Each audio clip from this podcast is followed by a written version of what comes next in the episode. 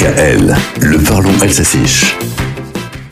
Pinander. La semaine prochaine auront lieu les foires de la Sainte-Catherine. Catherine Firtma am 25. novembre.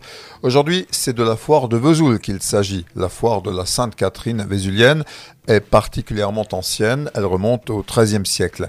Autrefois, marché agricole, on y trouvait entre autres des cochons, Caps. Avec le temps, les animaux ont disparu, mais à Vesoul, il y a la tradition du petit cochon de la Sainte-Catherine depuis bientôt 80 ans.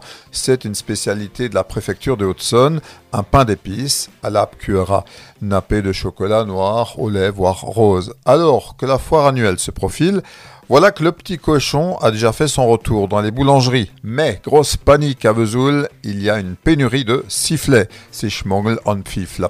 Explication, le cochon de Vesoul ne serait pas ce qu'il est sans son sifflet inséré dans l'arrière-train.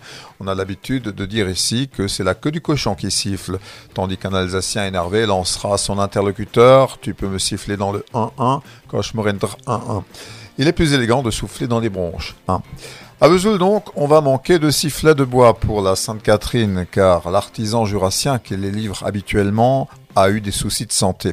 Un tourneur des Ardennes a été mis sur le coup, à Draher, mais il se vend plusieurs dizaines de milliers de cochons chaque année et on ne pourra pas suivre.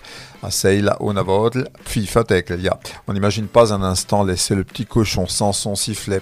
La fédération des boulangers, pâtissiers, chocolatiers de Haute-Saône est mobilisée, la ville également, mais comme le disait ce boulanger vésulien, ce n'est pas parce qu'il n'y a pas de neige à Noël qu'on ne la célèbre pas, Noël.